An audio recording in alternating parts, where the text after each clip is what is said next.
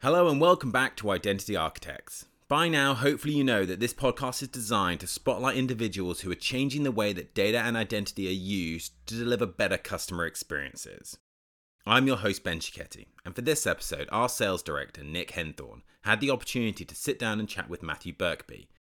Matthew has had a fascinating career, and with Nick, they dive into the gaming world, how it's evolved today, where it's going, including the potential future of in game advertising and the role of AR, VR, and XR. Before I hand over to Nick and Matthew, a quick reminder to hit that subscribe button so you know when the next episode of Identity Architects lands. But now, without any further delay, here's Nick and Matthew.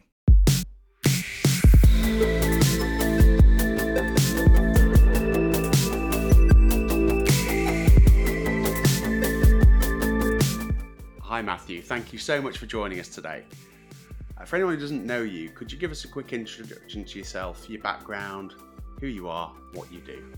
Sure. So my name's Matthew Birkby, as you, you've alluded to, um, and I've been in the marketing and media world for over 20 years.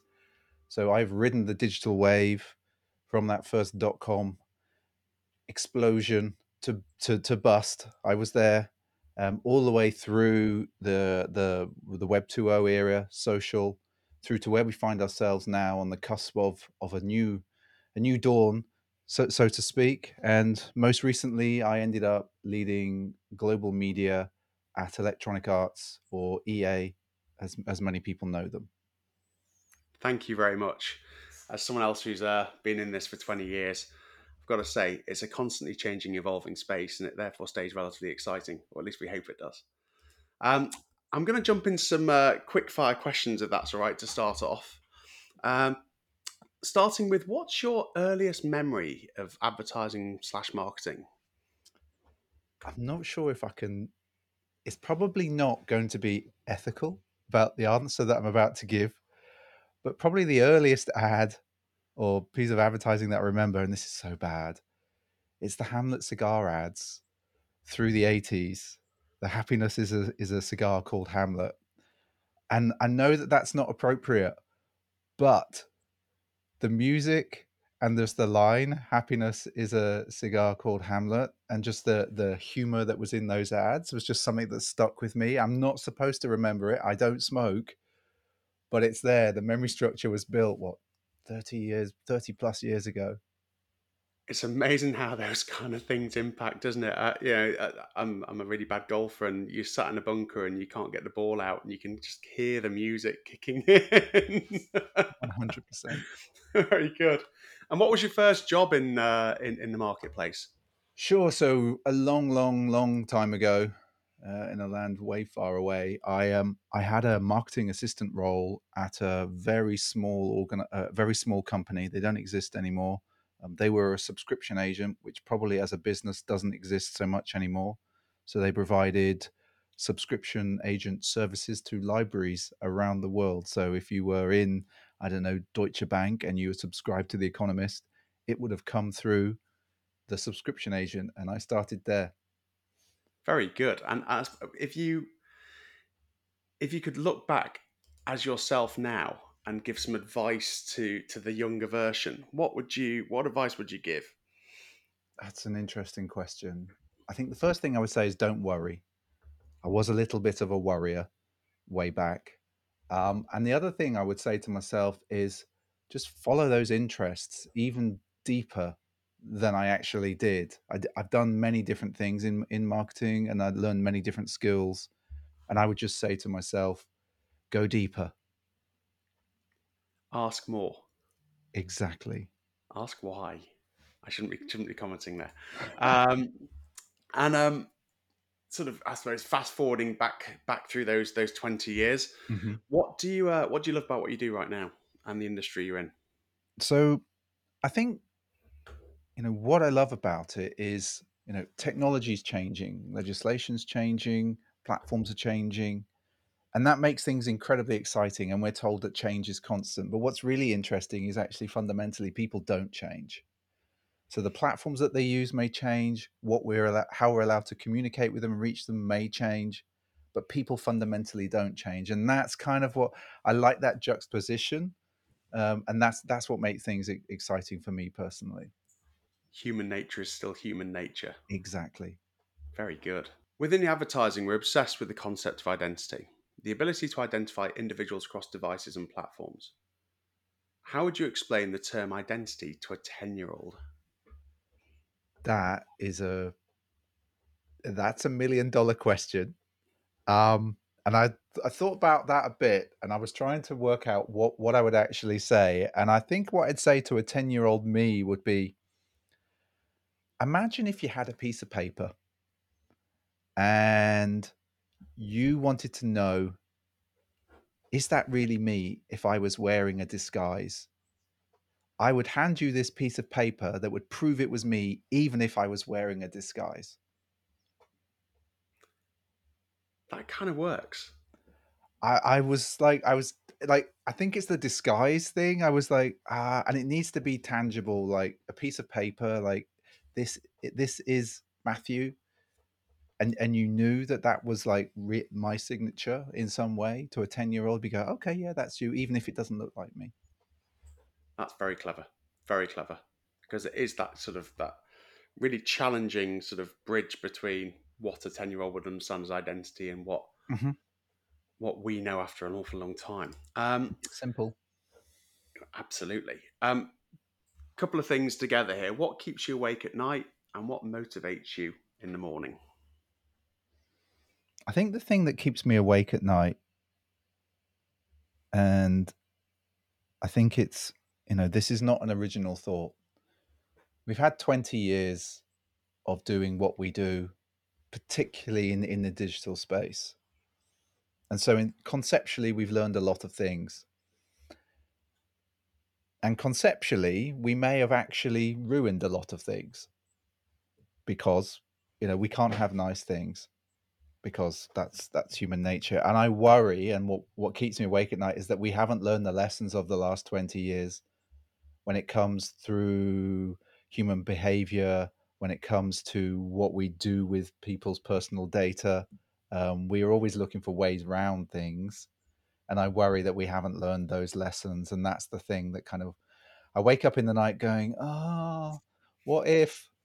And then and then I just know that we will do something. And it was really, if I'm really blunt and honest with with the broader marketing community, if we step back and we looked at what we've done over the last 20 years and why why we're being legislated in one form or another, we just did some weird things. It was a bit weird. Um, Kind of moved away from cool to creepy.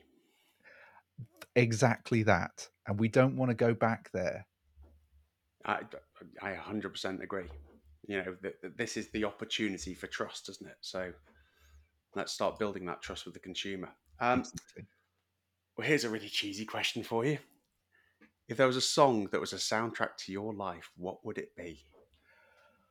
Oh, can't I have a whole album? But no. Um, so You can have an album if you want. That's fine. No, no, no, no, no, no, no, no. So I was thinking about this one, um, and I picked, and this is probably a little abstract, and it's more because I've been listening to it a lot this last week. It's um, "Dare" by. Oh, that the Slightly out album? there. No, it's a very old track. It's called "Dare." It's got Shaun Ryder in it from the Happy Mondays. For people who don't know who Shaun Ryder is, but I particularly like it because it has this kind of atmospheric beginning and that's kind of the start of any journey and then it's it's slightly confused in parts and goes into different places but has an electronic undertone and that's kind of somewhat i would map my career and life to that slightly confused state but it's always there That's an absolutely wonderful answer, and I will go and look it up after this call. Thank you. Um, I'm going to transition from the quickfire into, uh, should we say, a bit more topic related uh, content, if that's all right. Um, starting with with with one around identity. Um, as identity evolves in digital space, what's the future solution for gaming companies and the tech industry on a wider basis? so it's a good question and i think i would i would take out gaming companies as a concept at this stage and i would say brands in general and the tech industry and i think there's no singular solution there's no singular solution and and and that's probably peculiar to say that on this podcast from a company that provides a number of different solutions. However, um, you know, I like to think that a blend of of clean room solutions, depending on where you are in the world and and and your needs, that will enable companies to to this is going to sound odd to keep their options open. Um, identity is going to continue continually evolve. Legislation is going to continually evolve. Technology is continually going to need to evolve, and so there's no singular, like there's not a magic bullet solution, or that's the wrong phrase, but there's not a magic solution that's just going to solve identity for you. It's going to continue to be something that you scratch your head around. But I would say that that's okay. I think you just need to be flexible and you need to be prepared to actually, and this sounds odd as well, be prepared to make multiple choices. Know, I think that's absolutely spot on, and and I probably shouldn't be answering this in my position either, but there is no silver bullet solution. It's about selecting the right components that make up a solution that will help you going forward. Thank you. Um, on to our, our next question for the day. So, first party data is an integral part of marketing strategies of today and, and, and clearly of tomorrow, based on the theme so far. What three things would you recommend every brand slash advertiser and publisher does in 2022 to prepare for the future? First thing, get your head out of the sand. There are there are people still with their head in the sand, still don't aren't really thinking about what they're going to do. So that's the first thing. It's kind of a get out of jail free card for me personally. Um, the second thing I would say is actually audit what you already have. And that, again, that that relates to the first because if you don't know what you're collecting already and you don't know where, where you're at, you you that there's nowhere to go. And the third thing I'd say, and this is probably again counter, is of the data you're collecting, ask yourself, do you really need to collect it? You know, I think as we, you know, we mentioned very early on in this conversation, we mentioned about, we talked about trust or we just hinted at it. Really think about what you're collecting and why you're utilizing it.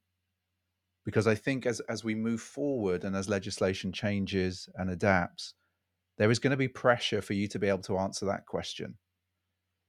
And I think if you can do that and prepare for that now, I think that puts you in a much healthier place. And actually, as you start to, talk with your your consumers, your publishers, your, your your your visitors, whoever it may be, you'll be able to have a more honest conversation with them. I think that word honest is absolutely spot on and probably applies across all three pillars you've you've provided there. Be honest with yourself and be honest with with with with the consumers who have have trust in you. Um, fantastic answer. Thank you.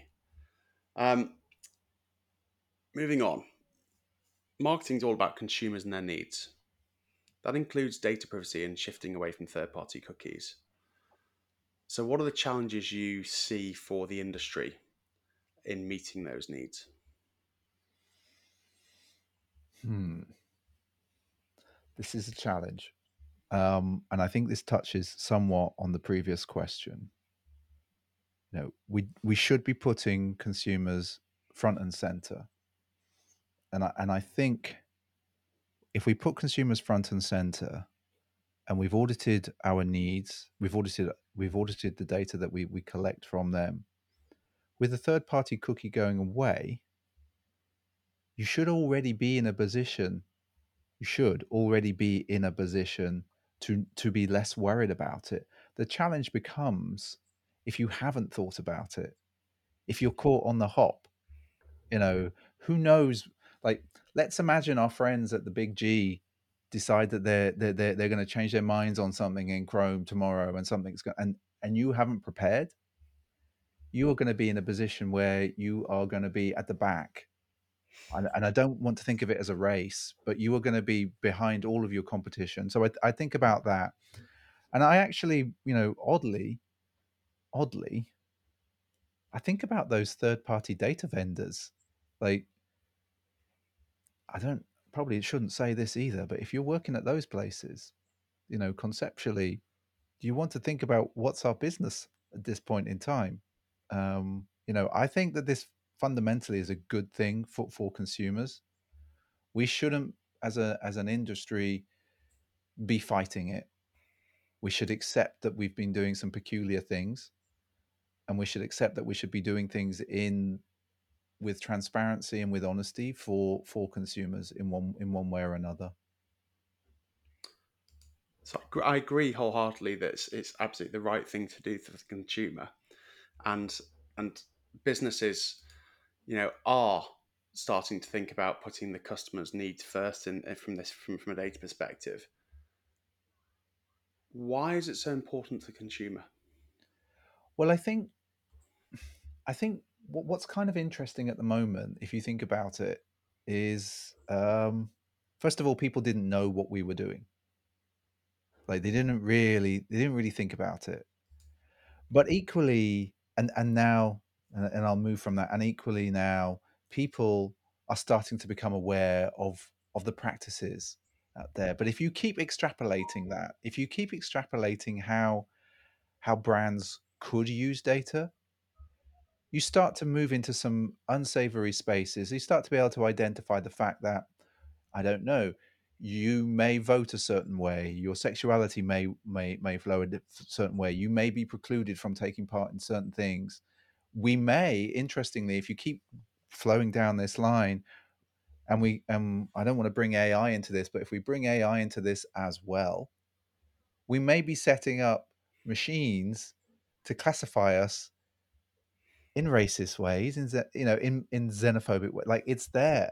So if we are focused solely on inclusion, as an example, if we are collecting data in in ways that is illegal, is not in the interest of the consumer, you could just you can keep spiraling this. And so if you put the consumer at the heart of everything, um, I do believe that it's the right thing to do. And I think you know we could have an entirely other podcast on ethics.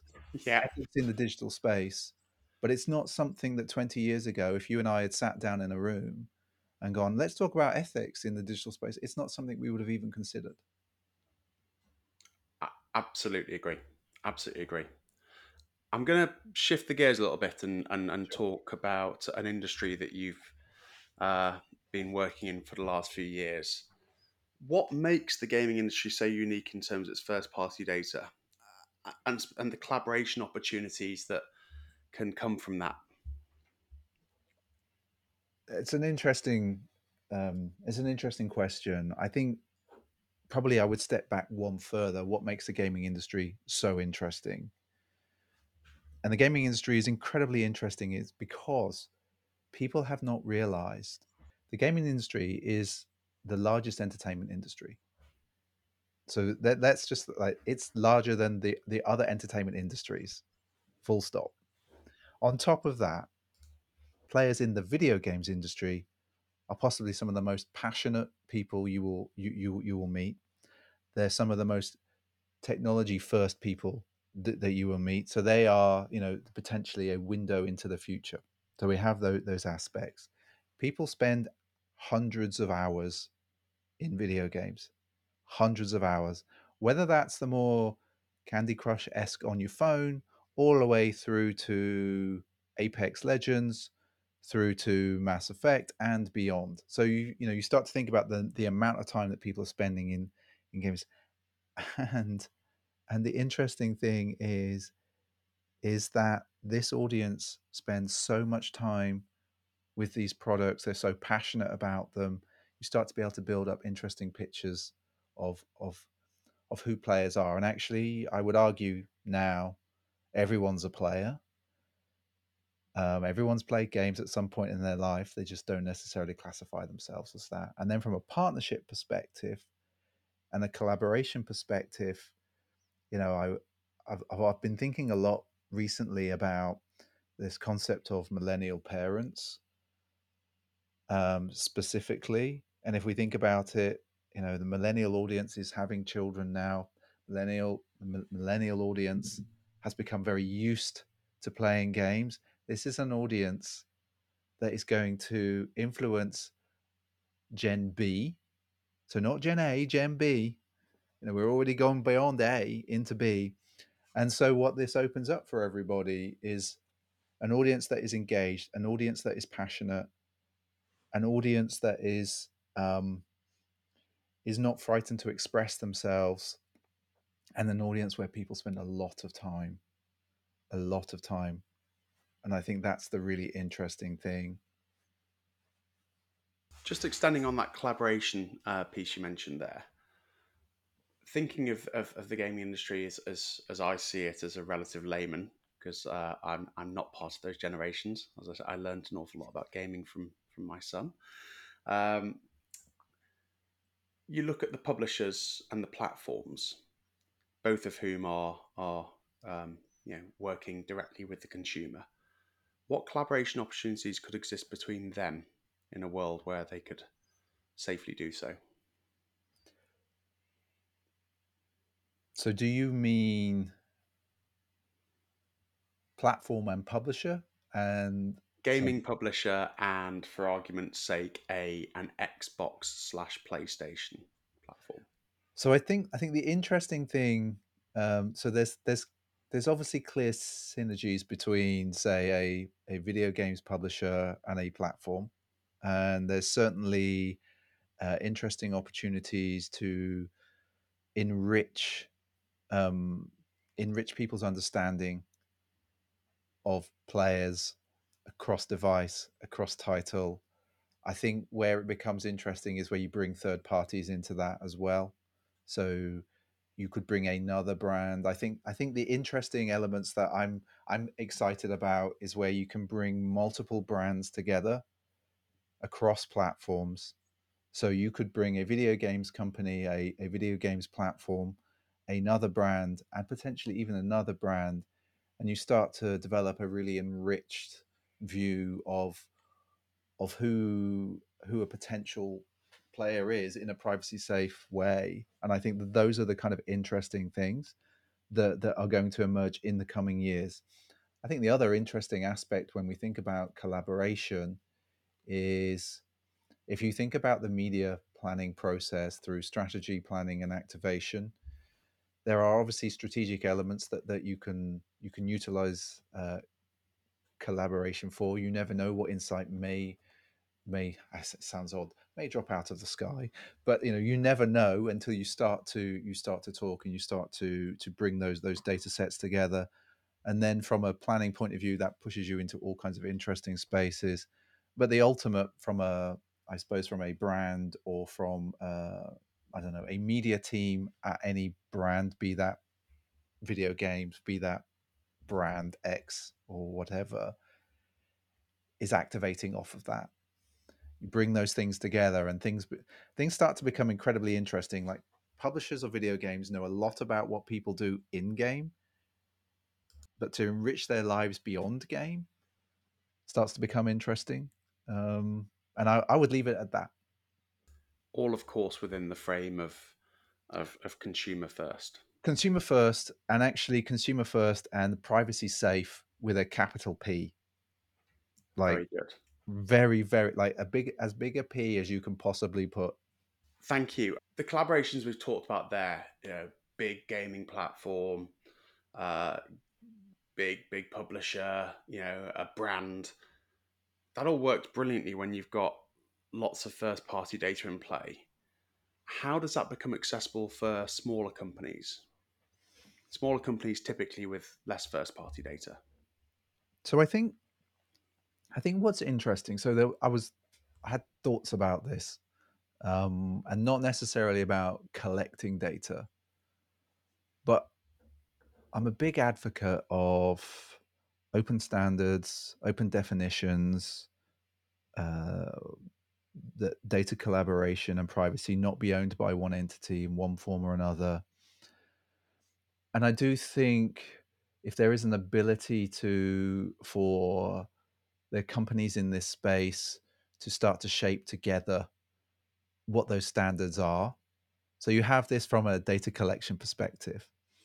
And then I I start to think about context. So con- you know, we see within the media world at the moment within advertising context is is is becoming important again is there a way to utilize context outside of identity which starts to become interesting and i think you you could spin that further not just digitally. Is there a way to utilize context of location in some way? So and i'm thinking beyond digital publishers and, and, and digital brands but ultimately if we think it's you know that's for if you don't have your first party data ultimately we need to make accessible in some form or other the technology and this is peculiar when i'm talking to you we need to make accessible in some way or have some open standards in some manner that enable smaller brands um, who who maybe don't have the resources the time the effort to access um, i don't know it's like is there an open marketplace in some manner um, which is privacy safe that smaller brands are able to access? That that that's a that's a bigger question um, but I, I think it's kind of an, an interesting proposition. I think we see some of those trends in, in retail media where you've got smaller CPGs who don't necessarily have any first party data themselves, but can leverage um, the understanding of audiences from, for example, retailers who are selling their products. So I'm, I'm, I'm guessing you can start to apply some of those principles to sectors like gaming. I would say so, uh, and I think that that's a that that's a great example. Um, you know, I think that's a great example of thinking about maybe thinking laterally about okay, so think about your supply chain, whether that's a, a digital supply chain or or whether that's an actual physical supply chain. Think about what your ultimate objectives are with this as well, because I think that that's the other thing that we haven't talked about is defining your objectives up front, which comes back to this why are we collecting this data in the first place? Yeah. Um, so, you know, we talked about transparency, but really it also comes back to those objectives. Fantastic. I, I quite like this one. So I just really love your opinion. In game ads are, are now a thing. Um, I say they're now a thing. We've seen, you know, sponsorships on banners for car racing games since I was a kid and I gamed. But they're constantly evolving and there's the ability to personalize them. If we look five, ten years ahead, what will it look like? Are we basically heading towards Ready Player One? Well, if I just said yes, that would be rubbish as an answer. Um, so, so I, I think I think the first thing I would say is, and I meant I think I touched on this in the previous question, and particularly people who play a lot. If it is disruptive to the experience in game, dis- disruptive to what you would expect to see in game, or there's no value exchange, then things then it's possible that the the the advertising in games crumbles in some way, form or other, or at least doesn't scale the way it could do. However, um, there are a lot of smart people out there at the moment really pushing to make this a reality. And I think that we will see more and more, I'm going to say advertising slash partnership in games. You know, we see this already. Um, we see what I would consider the, the translation of the real world ad experience into the digital world, in, into games. But I think where it becomes incredibly interesting is if brands are afforded the tools to shape their own experiences in game in one form or another so that it doesn't disrupt the experience and feels additive to what you have there in some form or another. Now, does that mean I'm going to see uh, a fried chicken brand creating its own thing in in a in a sports game or in a, a uh, in in a role playing game. Maybe not. It might work better in the sports game than the role playing game. You know, might be a little more disruptive. But if you can think again, this is about thinking laterally, laterally, and how do you uh, add to the experience? Then I think that's fine. Will we move to Ready Player One? probably not in the next five to 10 years. But what I would say, and this is, you know, again, not an original thought, and, uh, and nobody mentions the metaverse um, in one way, form, or another. But I do think that AR, VR, and XR are going to be a thing. Um, I'm personally quite bullish on it, but it will it'll take forever, and then suddenly it'll be here. Um, and I think that we have others other examples of technology. Like I seem, you know, you you and I have been around long enough to remember the year of mobile, um, and the constant the year of mobile, and then suddenly everyone has a has a has a like a smartphone in their hand, and the iPhone is ubiquitous, and now none of us, you know, we can't operate without these things. It would not surprise me at some point if XR and AR just become a thing, and suddenly like the world's doing it the evolution pace is just unreal if you think about that example you gave. You know, the Nokia, the iPod, suddenly they were combined and it just became the norm. I absolutely agree with you. Um, is there anything that we've missed that you want to cover off?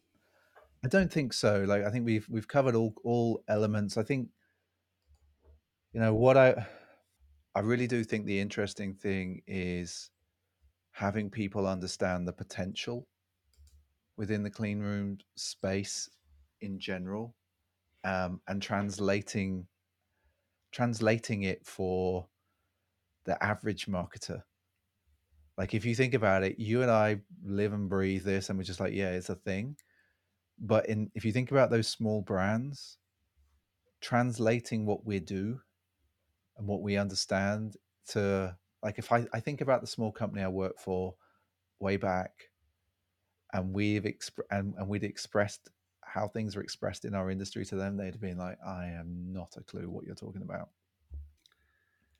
I think we do sometimes have the uh, the ability to overcomplicate, don't we? We do. Um, we do. I'm a firm believer in keep it simple. Completely. So I, I think we've covered a lot there.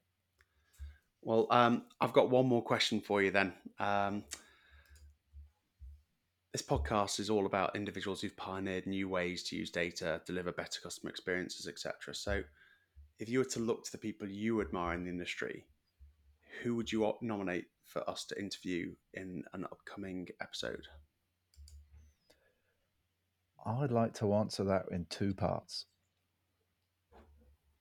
So the the first part, if you haven't had Belinda Smith on, who previously ran media practice at EA and then post that was the CEO of M6 in North America.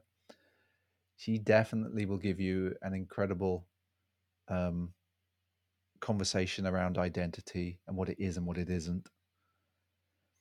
From the brands that I admire, I'm really curious about, and this is not an original thought, around the likes of Reformation in the US and Everlane, because D2C is pushing, but the big brand uh, and, and have pioneered and, and, and innovated in experience, but everybody's catching up.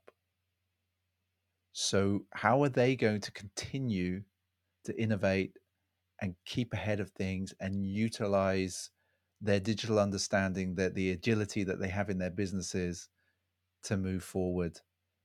I'm just incredibly curious about those businesses. They they they they fascinate me with just the experience that they build in store, online, and how they blur that together, and then where identity in particular falls for them.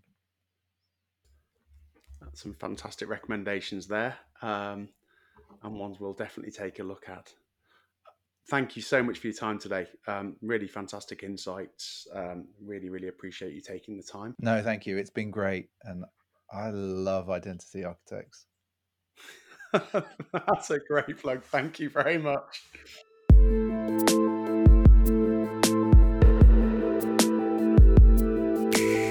Thanks again to Matthew for joining us for Identity Architects. It was amazing to hear his insights into the role of advertising within the gaming industry.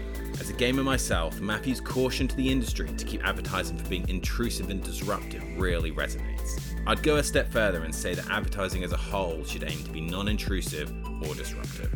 All that leaves for me to do is remind you to hit that subscribe button so you know when the next episode of Identity Architects lands. But until then, thanks for listening.